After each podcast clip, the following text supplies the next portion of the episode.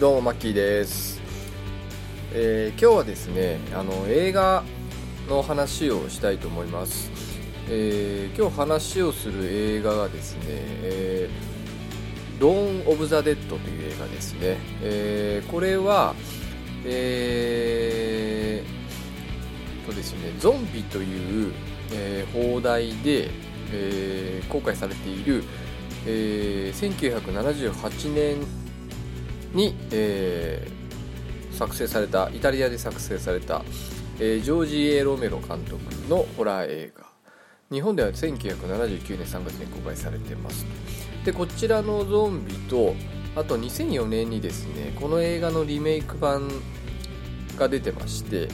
えーまあ、放題もこれはそのまま「ドーン・オブ・ザ・デッド」で監督がザック・スナイダー、えーという映画この2つの、あのー作品をですね、あのーまあ、交互に交えながら話を今日はしていきたいと思います。よろしくお願いします。はい、えーでは早速話のをしていきたいと思うんですけれども、えーまああの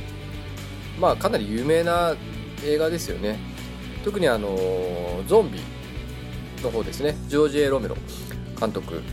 えーまあ、こちらの作品は、まあ、後々の、まあ、ゾンビ映画を、えーまあなんていうんですかねこう一つのカテゴリーというかですねジャンルを確立した元になった映画ですね、えーまあ実際作られたのが1978年ですから、まあ、私1971年生まれなので、えー私がまだ7歳とか8歳ぐらいの時に公開されてる映画ですね。なのであの、まあ、直接映画館で見た記憶は当然あのないんですけどもただあのすごい記憶にあるのがですねちょうどあのお昼の情報番組みたいの、まあ、土日どっちかでやっていたんだと思うんですけれどもちょっと友達ん家遊び行った時にですねそのテレビつけててちょうどそのあの情報番組でそのまあ、話題の映画みたいな感じですね。この「ゾンビ」という映画がちょうど紹介されてたんですねテレビで。でまあどんな映画かもよく分からずになんとなくテレビ見てたらなんか青白い顔した人たちがですねこうわさわさっとこうガラス張りのところでこうわさわさ動いているシーンをですねテレビで見てファーってびっくりした記憶がありますね。でその時の印象がすごく強く残っててでその後ですねあの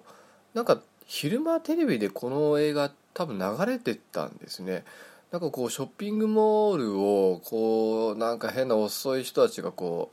ううろうろしているシーンをなんかテレビで見た記憶あったんですけど、まあ、その時もあのちゃんと映画としては見てなくてですねで、えーまあ、改めて見たのが多分あの私もともとホラー映画とか大嫌いだったんですね子供の頃は。でもう全然そういうのを一切見ない人間だったんですけど、まあ、中学1年の時にですねあのまあ見に行った映画がですね「あのベストキット」という映画を見に行ったんですけどもねあの残念ながら、まあ、立ち見になっちゃいますよと、まあ、今って立ち見ないんですけどあの当時って普通にあの立ち見で見ることもできたんですね、まあ、当然座れないんででそれはちょっと嫌だなってことであのもう一つ映画やっててそれがあの「資料の腹渡」という侍見監督があの作ったですね。まあいわゆるスプラッタームービーの走りみたいな映画ですよね、まあ、あれを見てからですねまあその日は大変だったんですけど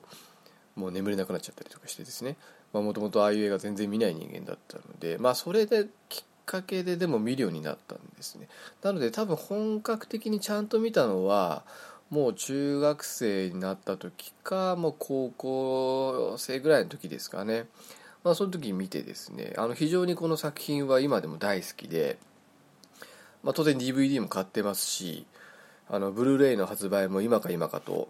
待ってるんですけども残念ながら今はまだブルーレイ化はされてない状態ですね。であとこの映画ですねなんかいろんなバージョンがこのあのゾンビの方ですねあるんですよね。なんかえっ、とですね劇場公開版米国劇場公開版っていうあの本編が127分。であとダリオ・アルジェント監修版。このダリオ・アルジェントってあの監督もやられてるんですけどもこの映画ではなんか音楽を音楽担当してるみたいなんですよね。でこの方が監修したバージョンっていうのもあってこれはなんか本編が119分でちょっと短くなってるんですよね。なんかどっかカットされてるんですかね。あと日本劇場公開版っていうのがあってですね。これが、えー、115分。えー、あとなんか冒頭に日本オリジナルの惑星爆発の追加映像を加えて劇場公開されたらしいですね。なんかあの冒頭にですねなんかその惑星が爆発してでそれのせいでなんか日本に何かが降り注いできてそれが原因でゾンビが現れたみたいなあの確かにあるんですよ。でそれって日本オリジナルなんですね。不思議。なんでですかね。あとディレクターズカット版っていうのがあってですね。私がおすすめするのはこれですね。本編139分なので多分一番あのカットされてないバージョンですね。まああのまあそのカットされてないバージョンが重要かというとちょっと微妙なところもあったんですけどもまあ一番どうせ見るならこのディレクターズカット版が一番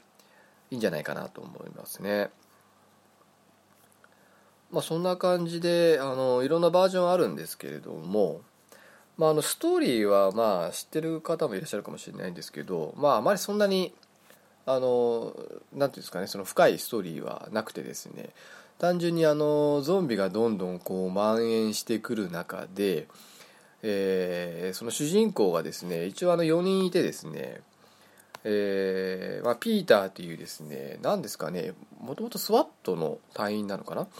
なんであの武器とかあの戦闘能力に長けている男と、えーと、ロジャーっていうですねあのなんかどっかですねそのゾンビがはびこってるところのビルあなんかテロリストかなんかがはびこってたのかな。そこにこう突撃した時にあのこのピーターとロジャーっていうのが出会ってですねまあなんか意気投合してこのピーターが俺の友達がそのヘリで今夜逃げようとしてるんでお前も一緒にどうだって言って誘って仲間になるんですねこのロジャーっていうのが。あとあのフランっていう女の子とスティーブンっていう男性まあ、このスティーブンっていうのが多分ピーターと知り合いなんですけどただこの2人はテレビ局で働いているみたいなんですね。あのフランっていうのがななんですかね、まあ、ちょっとテレビ局の中でどういう役割かなのかちょっとよく分か分かんないんですけどあとスティーブンっていうのがですねなんかどうもあのテレビ中継とかやるときにこうヘリ飛ばす人なんですかね。ヘリコプターのあのパイロットなんですね。でまあどういうわけかあのその多分番組で使っているヘリコプターを私物化してですね、まあ、逃げちゃおうと。いうことで、えーまあ、ピーターとフランスティーブンロジャーが4人でですね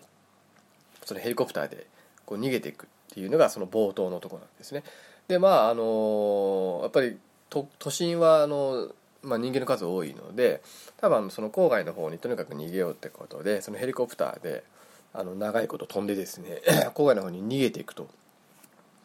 で、えー、まああのあてもなく多分飛んでたんですけども途中で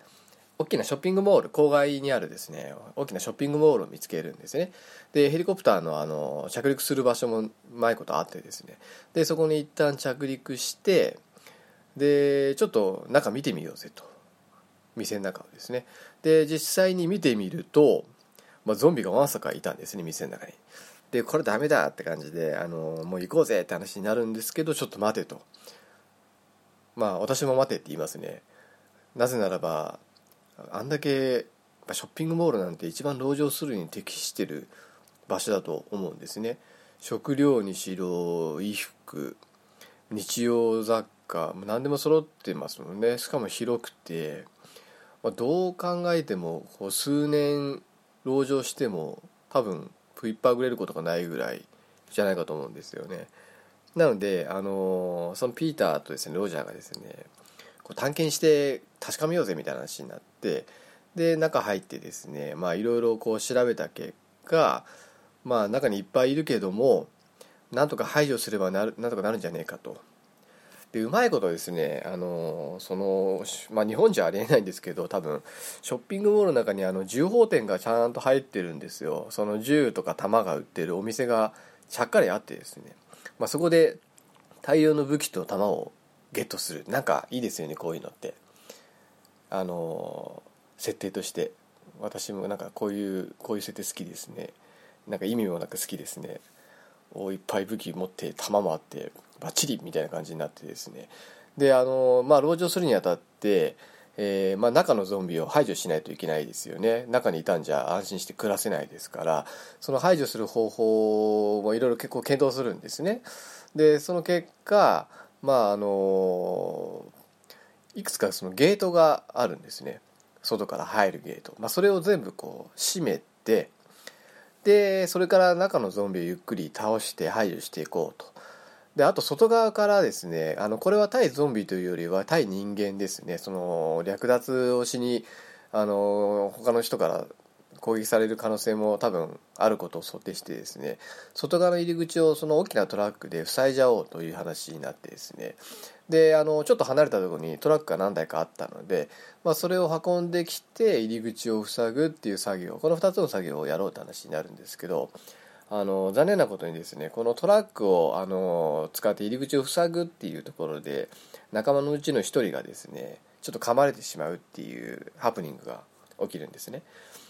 まあ、なんですけども、まあ、なんとかあの作戦は続行しようってことででトラック運んだ後にあのなんかお店の中に車があったんですね。多分展示用の車。あれを使えばいいんじゃないかって話になって中広いので。でその車を使ってですねその何個何箇所かあるですねそのゲートを閉めるためにその車を使ってこうガーッと行ってですねで鍵を閉めて、えー、なんとかですねあのロックかけることに成功するんですね。でこれでもう外からゾンビは入ってこれないぞっていうあのシチュエーションになったので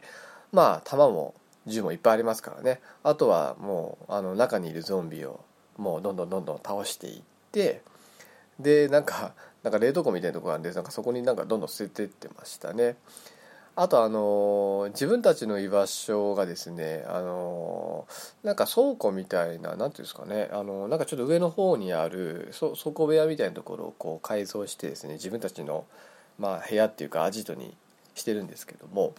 あの、まあ、これも多分対ゾンビというよりは対人間用だと思うんですけどもその自分たちの存在知られたくないからってことでですねちょっとこう日曜大工を駆使してですねあのないところに壁を作ってですねその自分たちの部屋に入れなくするような工作をしたりですね。なんか割とこうリアリティのある行動をあのこの主人公たちはやってってですね。あの籠城することに成功してであの、まあ、しばし、まあ、安泰っていう感じになるんですけども残念ながらさっき一人噛まれちゃった人間がいたのでまあ、この男がですねだんだんだんだんやっぱり具合が悪くなっていってでちょっとまあ時間の描写がどれくらいか忘れ忘れたんですけど多分数日持たなかったんですかね。結局蘇ってしまって、まあ、仲の良かったピーターが、まあ、彼を撃つと。いうような感じでですね。あのまあそういうこともありながらなんとか残りの3人で生きていくんですけども、まあ、平穏な日々も残念ながら長く続かずですね、まあ、一番恐れていたあの人間がですねまあそんなやつらアメリカだからあるんですかね。なんかあのバイクに乗ったですね、ま、暴走族みたいな日本でいうと。あのその不良どもっていうかですね略奪者が現れてしまってですね。で、まあ、ヘリコプターとかが置いてあったんで、まあ、中に人がいるっていうことがバレちゃうんですね。なんかあの途中でですねそのフランフランちなみにこのフランって子は妊娠してるんですけどもスティーブンがですね自分に何かあった時にあの他に運転できる人がいないとあの私になかった時に困るだろうってことでこのフランにですねこのスティーブンがですねヘリコプターの運転を教え込んだりするんですね、まあ、その辺もちょっとリアリティあっていいですよね。でその練習してる様をですね遠くから見られてしまってあそこに人間が嫌がるぞと独り占めは許さねえぞこらって感じでですねなんか宣戦布告のラジなんか無線かなんかで宣戦布告してですねこうガーッと突撃しにあの来てしまうんですね、まあ、そのせいでせっかく作ったゲートのところとかも全部破られちゃって結果的にですね。でゾンビもどんどんどんどんどんどんこう店に入ってきちゃって水どもえの戦いみたいになっちゃってですね、まあ、最終的にはもう大変なことになっちゃってですね。しかもあの敵と戦ってるうちにスティーブンが撃たれちゃったりとかしてですね。結果的にゾンビにあの食われたりしてですね。多分ここのシーン結構有名なんじゃないですかね。こうスティーブンですねあのなんかエレベーターの裏側のところに逃げ込んじゃうんですけど見つかっちゃってですねババンって撃たれちゃうんですね。でその時ちょっとあの腕とか撃たれちゃってあのしまうんですけどでもなんとか1メ取り留めてたんですね。であのそのエレベーターの中の上の何て言うんですかねその蓋蓋を開けてですね逃げ込んでたんですけどなんとかこうエレベーターの中に戻ってきてそのそいつら行っちゃったんでですね。でエレベーターでですね自分のあのアジトに戻ろうとするんですがもうゾンビがいっぱいいるんでエレベーター開いた瞬間にグワーッと襲われてで次にエレベーターカチンと開いた時にはもうスティーブンはゾンビ化しているっていう結構あの衝撃的なシーンがあってですね。まあそそんなこんなあって結果的にはですねこのピーターとフランが、まあ、ヘリコプターで逃げざるを得ないっていう状態になるんですけれどもちょっとよく分かんないのがですね最後あのまあ、ピーターがですね、まあ、仲間がどんどん死んでった中でですねもう俺はここに残るからお前一人で逃げるみたいなことをフランに言うんですね。で自分はなんか事務所のそのアジトの奥にある部屋にですねこうちっちゃい銃持ってですねあのそこにこう逃げずになんか椅子に座ってこう待ってるんですでなんかまあ銃で自殺するつもりだったんですかね。と思いきや何が彼をそうさせたのか分かんないですけど急に思いとどまってですねしかもこの映画には全く似つかしくないなんか特攻野郎 H チームにでも出てきそうな妙な BGM が流れてですねあの急にゾンビとガーって戦ってですね結局そのヘリコプターのとこまで行ってヘリコプターに乗って逃げちゃうと。あのそこの下りだけはちょっといまいち消せなかったですね。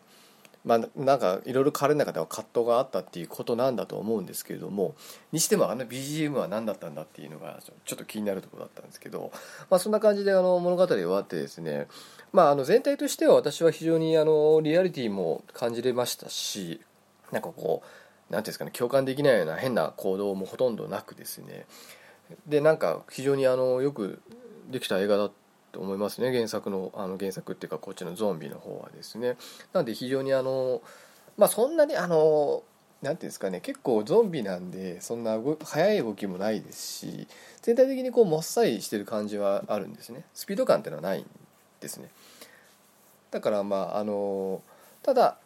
非常によくできててその人間模様とかですね人間の行動なんかも非常にあのなんか突拍子もない行動とかもせずにですね、まあ、堅実に行動してまあ残念ながら人間同士の醜い争いで最後はまあボロボロになっちゃうんですけど仲間も失っちゃうんですけど、まあ、非常にあのよくできた映画だなと。本当今でも今見ても全然あの全然普通に見れますよね。だってこれもう何十年前の映画ですか。もう30年以上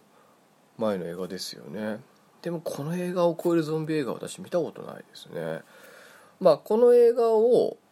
あのー、ベースにあのリリメイクされたのが「えー、ドーン・オブ・ザ・デッド」まあ同じ現代は同じなんですけどもあのー、まあ、ゾンビって名前じゃなくて「ドーン・オブ・ザ・デッド」っていう名前で日本でも公開されたんですけどこれがあの2004年に、えー、アメリカで公開されて、まあ、日本でも2ヶ月後くらいですね。5月に公開されて、まあ、監督がザック・スナイダーでで、まあ、出演者、まあ、あんまり有名な人どうなんですかね。あのサラ・ポリーは有名ですかね。あの死ぬまでにしたい銃のこととかなんかそんな感じの映画によく出てらっしゃる方でなんかあんまりホラー映画に出てくる感じの女性じゃないですけどね。あの若くて綺麗な非常に綺麗な方ですね。あとは何ですかね。なんか私もあんまり顔知らないって感じなんですけど。あとなんか黒人の男性が一人出てきててですね。まあ結構重要なあの役回り最初に主人公が出会うあの人なんですけどね。まあその辺、まあ、何人かちょっとあの原作よりは登場人物もちょっと若干多いかなと。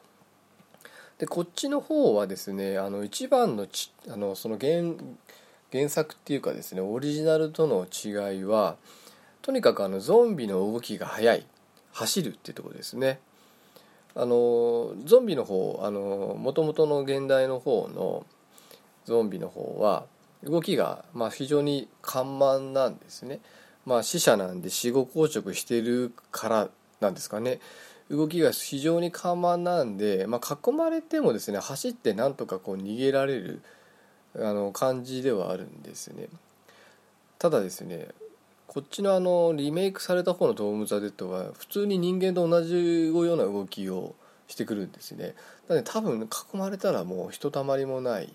感じなんですね。ただそういう意味ではあのこっちの方があの何て言うんですかねこう人間がどんどん感染していくっていう説得力は高いかなって思うんですね。そのオリジナルの方はあの遅さすごい遅いんですよ動きが。すごい遅いんでこんな遅いゾンビたちにどんどん人間がやられてって感染が広がって感染っていうかそのゾンビ化していく人間が増えていくっていうのはなんかまあある程度はあると思うんですけど結局その軍隊とか来ちゃったら簡単に制圧できるんじゃないのかなってちょっと私は思ったりもするんですけどこっちのリメイク版のゾンビはとにかく速いのであの数でガッと来られたら多少その重火器持っててもひとたまりもない感じなんですね。だこっちだと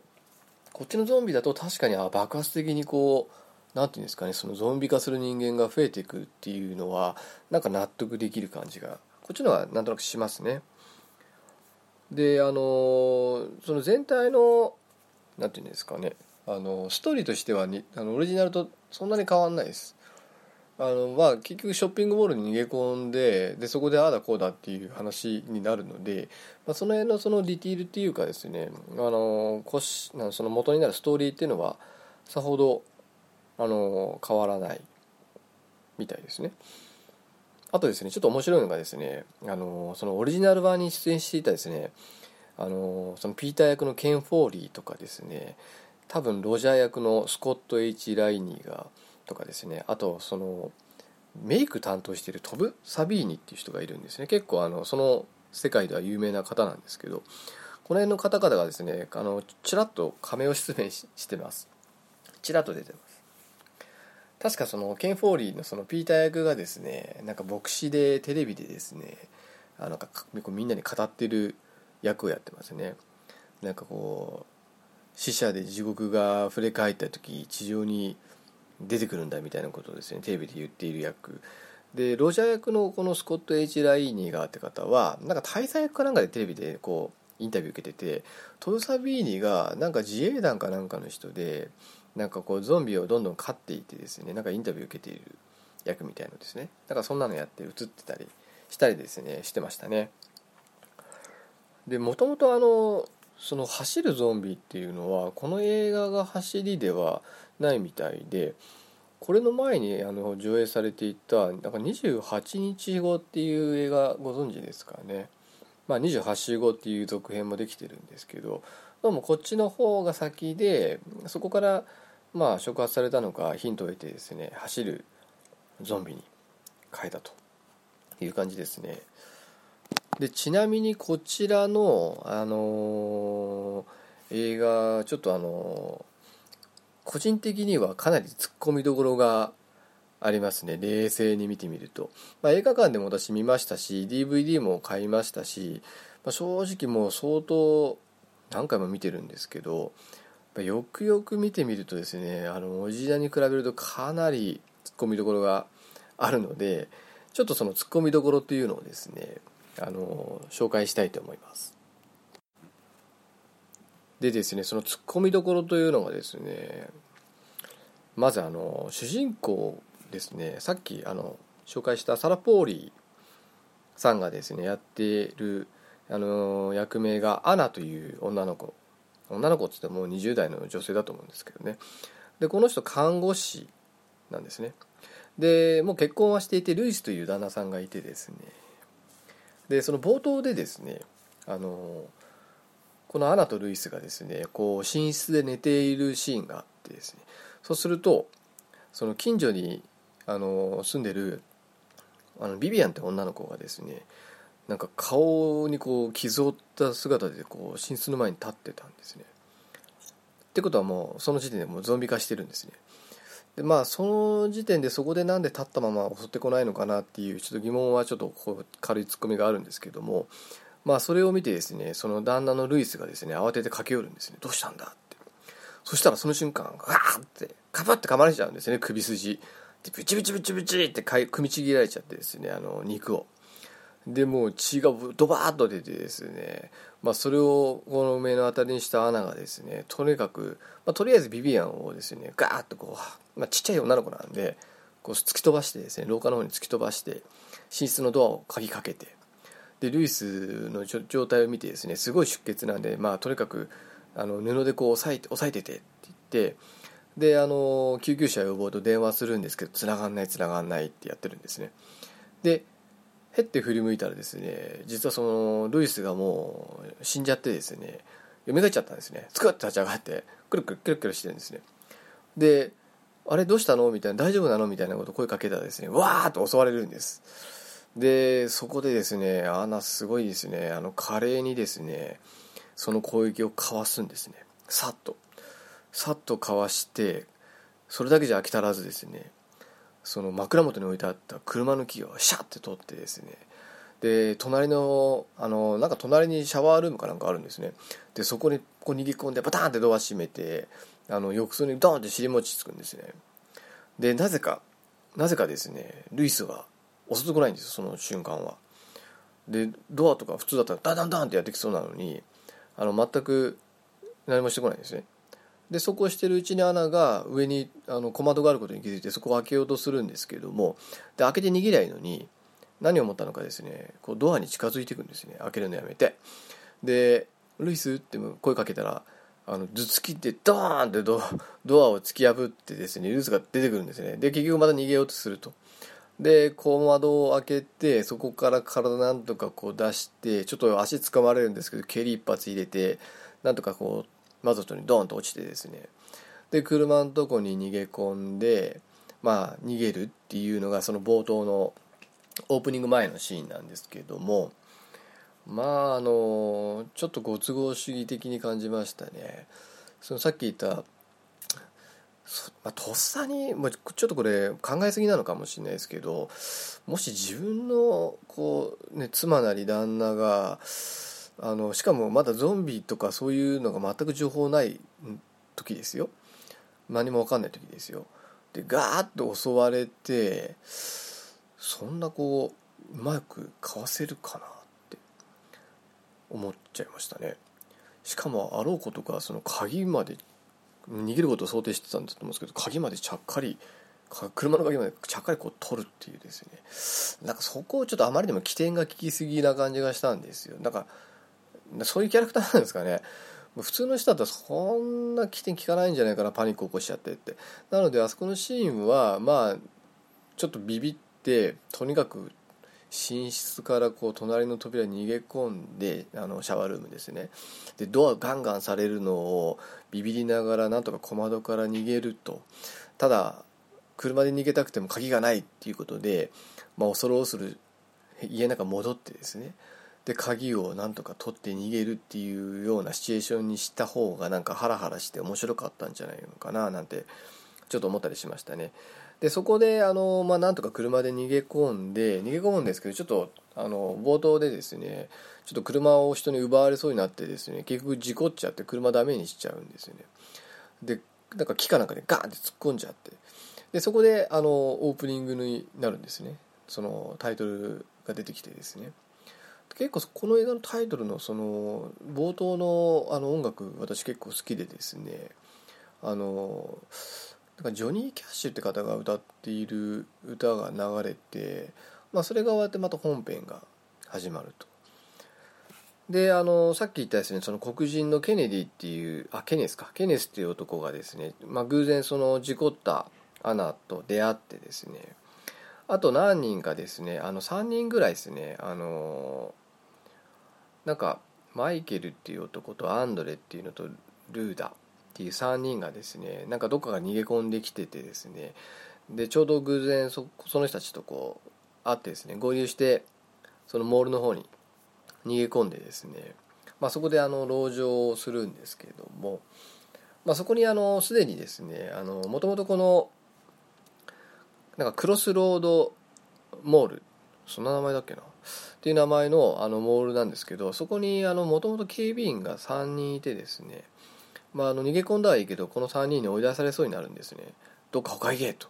ここは俺たちの場所だからどっか行けみたいな感じで言われるんですけども、まあ、なんとか説得してですねそこのモールの中に逃げ込むことに、まあ、成功するんですけど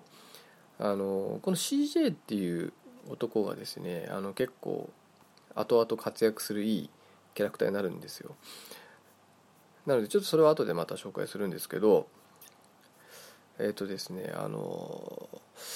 さっき言ったそのアナのですねその危機回避能力の凄さ第2弾があってですね途中であのトラックでですねあの生存者が逃げ込んでくるんですね。5人45人ぐらいですかね。それで人増えるんですけど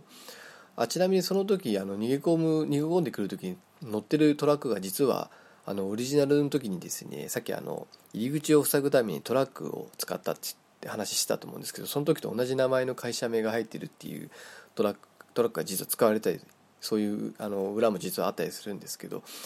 その時逃げ込んだあの人たちの中にですねすでに噛まれてですねもうなんか意識がない女性がいたんですねすっごい太った女性。であの海保むらしく息引き取ってしまうですね。で当然あのもう噛まれてるんで感染してるのであの蘇っちゃうんですけどその瞬間ですねあの穴がカッとこう狙われてですねわーっと襲われるんですね。そしたらですねまあさすがアナとしか言いようがないですね。その辺にあったですね棒をこうって拾い上げてですねその太ったおばさんの目めがけてザクッとさして倒しちゃうんですね一撃で。えってすごいですね。アナどんだけ強えんだっていうなんかこうこの人の描写ってさっきの時といいこの時といい何ですかねすごいこう逆境に強いっていうかピンチに強いっていうかなんかそういうキャラクターだっていうのを強調したいですかねこのくだりは。にしてはちょっとやりすぎな気がしますよね。しかもその伏線別に後で何もあの拾われないのでそのアナが異様に強いっていうくだりはいるのかな、まあ、それだったらあのなんとかこう逃げ回って近くにあのテリーっていう警備員の一人の男がいたので多分そいつ銃持てたと思うんででそれで銃で支援して倒すとかの方がすごいリアリティがあるんじゃないのかななんてちょっと思いましたね。まあ、ただその時あのそのテリーっていう男わーとか言って一人で逃げ逃げやがったので、まあ、もしかしたらその場からもういなかったのかもしれないですけどね。まあ、あとですねあの私が一番ツッコミを入れたいのがですねあのこの人たちあの途中でですねあの、まあ、ちょっとあのいろいろあってですね仲間が何人かどんどんどんどん死んでいっちゃうんですねまあ当然ながらというか残念なことに。でまあ34人あの仲間が死んじゃってであのまあ、ちょっとその死体をですね並べてなんか弔っているようなシーンがあるんですね。でそこであの主人公のアナが私は死にたくないみたいなことを言ったらですねあのここから脱出しなければみたいなことを言い出すんですね。いやちょっと待てと。脱出する意味あるのみたいな。ちょっと私はそこでツッコミを入れ入れたかったですね。というのもですねあの、まあ、脱出を想定してあの脱出方法を決めたりとか脱出ルートを決めたりとかそのあらかじめですね意思統一しておくとか脱出するための車を用意しておくとかそういうあの緊急時に備えてその脱出を計画しておくのは非常にあの大事だと思うし必要だと思うんですけど何も危機起きてない。ただ中にいた人間何か死んだだけで別にゾンビが中に入ってきたわけでもなしあのオリジナルのように人間が外からあの略奪しに来たわけでもないにもかかわらずなぜかこの人たちそのショッピングモールから脱出しようとするんですよ。私そこが一番下せなかったですね。いや私がそこにいたらいやいやなんでって絶対ツッコミ入れますね。別に危険があるわけでもない。食料もあるし物資もある。食いっぱぐれることもないし何だったら、ね、1年2年籠城することだってできる。このショッピングモールをわざわざ捨ててどこ行くのって。で彼らがですねあの決めたのがなんかあの一人ですねその途中から仲間に入った中にですねなんかすごいなんか金持ちの嫌な男がいてですね名前が何て言ったっけな。そいつがですねあの船持ってると。あスティーブだ。このスティーブっていうですね男がですねなんかあの船持ってるぞと。であの俺の船乗ってマリーンに出て島にでも行くかいみたいな話をしたらですねなぜかみんなそれに賛同するんですね。それいいねって。なんでやねんってみんな私は突っ込みましたけどね。いやいやいやって。その島に何ここのモール以上に安全な場所あるんかいと。ここのモール以上に物資があるのって。で何の確証もないらしいんですよ。いたこともない島らしいんですね。島があるかどうかすら分かんないとか言ってるんですよ。いやいやってそれじゃあもう全然ここ出てく必要性ないやんって。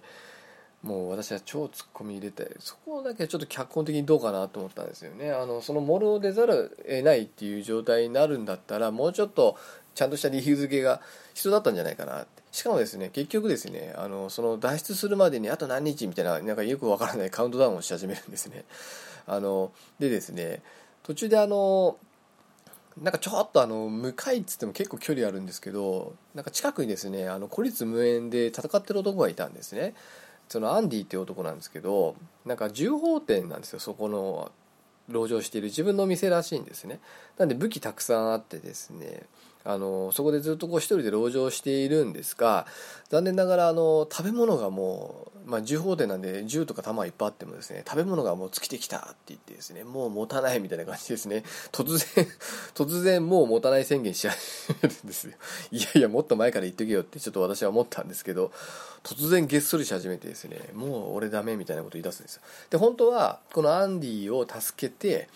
重機もゲットして逃げるぞっていうあの計画だったんですけどもうそれ待ってたらアンディ死んじまうよ。その前になんとかしなきゃみたいな感じになってですね。なぜかあの犬を使って途中であの犬がですね一匹仲間になるんです仲間って大変ですけど。あのその犬を使ってですね犬に食料を背負わせてでアンディに笛吹かせてで犬がそれを運ぶみたいななんか無茶なことをやり始めるんですね。でなんかこの映画のゾンビはなぜか人間以外には興味示さないんで犬には全く興味示さないんですね。なんであのピーって笛吹いたらそのワンコはですねターってそっちに走っていくんです。でもあの走ってったらいいけどどうやってこいつこのワンコをですね家の中に入れるっていうかですねどうやって食料ゲットするんだろうと思ったらですねそこのところはなんかあのなんですかねこう犬だけがこうパタッとこう扉開けて出入りできるようなちょっと人間も入れるぐらいの草なんですけどそこをですねなぜかなぜかですねそこを見つけてですねさっと入ってくるんですね。しかもですねそこの扉をあの入った瞬間にですね他のゾンビが気づいてなんかゾンビも23体入っていっちゃって結局このアンディはですね噛まれてしまうっていうですね意味ねえじゃんみたいな状態になっちゃうんですね。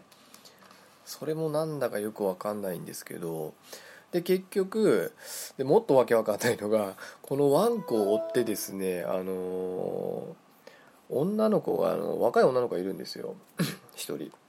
その女の子が、まあ、あのことさらその犬を、まあ可愛がっていたのであの、まあ、ニコールって女の子、まあ、若くて可愛い女の子なんですけどその女の子はですねなぜかその犬を追ってですねあのそのさっきあの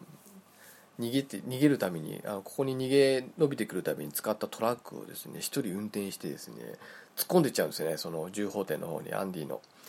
ダーンっていってですねもう普通に考えたらもうそのその時点で食われんだろうと思ったんですけどなぜかですね彼女はですね食われることなく店の中に潜入成功してですね。でなんかあの、まあ、犬もゲットしてですねあのいるんですけどなんかそのなんですかねそのアンディがですねあのもうゾンビ化しちゃってるんであのなんかアンディが私を襲ってくるので怖いわみたいな感じでですね今なんか押し入れの中にクローゼットの中に逃げたけどこのままじゃ食われちゃうみたいなことを言いすげえはため合うようなこと言い出すんですよ。いやお前一人で行ったんだ一人で帰ってこいよって言いたくなったんですけどそれで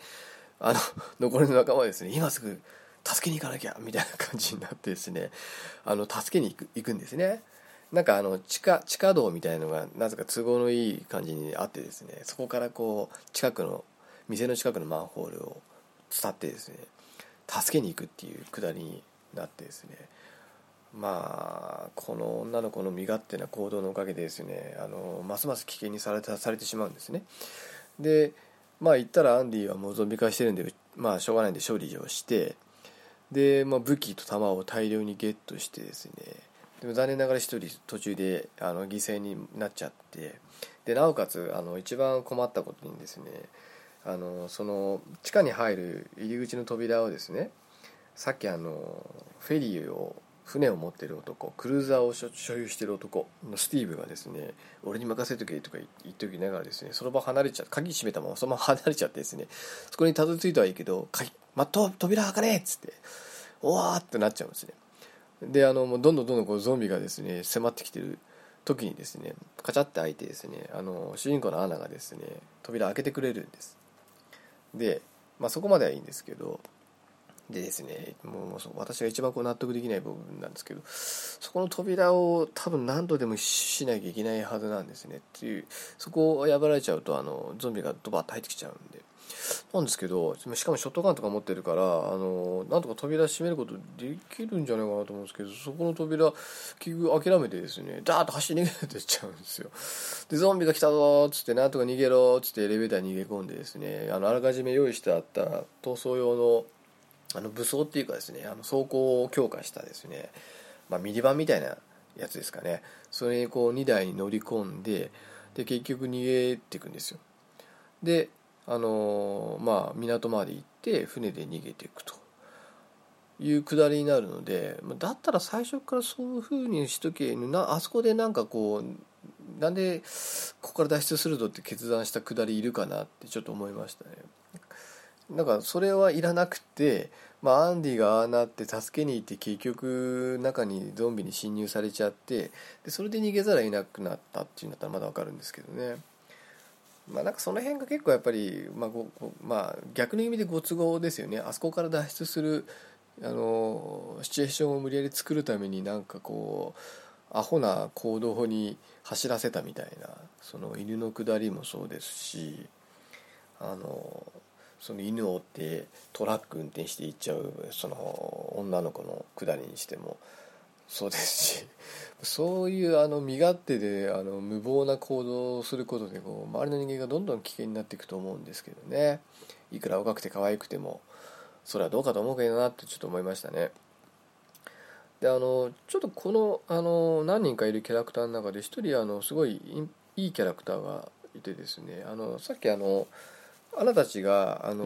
モールに逃げ込んだ時にあの最初あの追い出されそうになったって話したと思うんですけどそのあのそのクロスロードモールってとこでその警備員やつ3人がた、まあ、あのいてですねすでにいてですね。その中に CJ という男がいるんですね。で、まあ、この男が一番あのなんか嫌な高圧的ですごい嫌なあの性格をだっていう表現になっててですね。あのなんていうんですかね。最初はすごくこう主人公たちと敵対してですね嫌な男なんですね。最初はあの受け入れようとしないしあの他人助けようともしないんですね。自分が死にたくないから俺は人助けなんかしないっつってあの途中であのそのトラックであの生存者が逃げ込んできた時もそんなのほっとけみたいなこと言うんですね。でそこでちょっといざこざあって結局あの武器とか奪われちゃってですね主人公たちに。で立場逆転しちゃうんですけどで途中からこの CJ がですねなんか急に改心したのか活躍を見せるんですよ。不思議なこともともと警備員だったこともあって、まあ、銃器もよく使えるし戦闘力も高くし高いし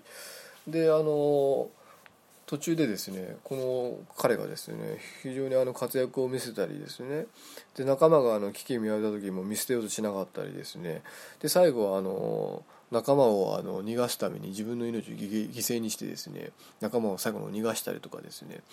まあ、するっていうですねまあ何て言うんですかね。こういうあのまあホラー映画ってやっぱり殺伐としているしてくるじゃないですか。こういう世界観ですから。当然あのしてきますよね。でまあ大体こういう映画ってだんだんこう最初はあの、まあ、平穏時であれば他人のことをこうなんですかねあの気遣うようなことができるのがだんだんそういう極限状態に陥ってくるとだんだんこう精神が壊れてきて他人のことなんか気にしてらんなくなっちゃって自分のことしか考えないみたいな、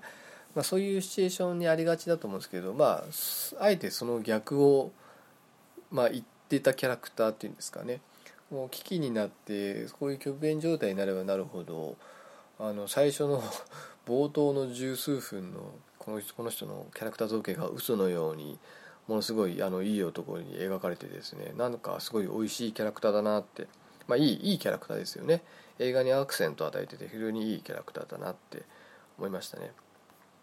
まあそんな感じでですねあの、まあ、あのオリジナルに比べると、まあ、出演者があの生存者っていうんですかね。がちょっと多い分、まあ、ちょっとドラマは薄くなってる気はしますね。一人一人のこの造形というかですね。あとまあ仲間がこう徐々にゾンビ化していく不切なさみたいなシーンも特になくてですね。あのまあただですねあのその仲間のうちのあの黒人もう一人いるんですね。でそいつのあの奥さんがですねあのルルーダっていう女の人がですねあの途中噛まれちゃってですねあの、まあ、ゾンビ化しちゃうっていうシーンはあるんですけども、まあ、それくらいですかね。まあ、そんな感じの映画で、まあ、ちょっとあのところどころツッコミどころあるんですけども全体的にはあの原作そのオリジナルと違って非常にスピード感があってハラハラするシーンはこっちの方が多いのでなんかこうジェットコースター的な感じで見る分にはあのこっちの映画もまあまあおすすめかなと。で原作あのオリジナルの方はどちらかというとこうスピード感はなくてですねその人間ドラマっていうかその辺が逆によく練られててですねまあ、そういう意味ではすごく、まあ、ちょっとこの2つの「ドーン・オブ・ザ・デッド」っていうのはなんかちょっとこう見どころは、まあ、ちょっと違うのかなと、まあ、私はどっちも好きであの非常にあの好きな映画なんで、まあ、もし未見の方がいたらですねあまあちょっといろいろネタバレしてしまいましたけどあの見ていただけたらななんて思います。はい、えー、今日はまああのー、2作分をちょっと紹介したので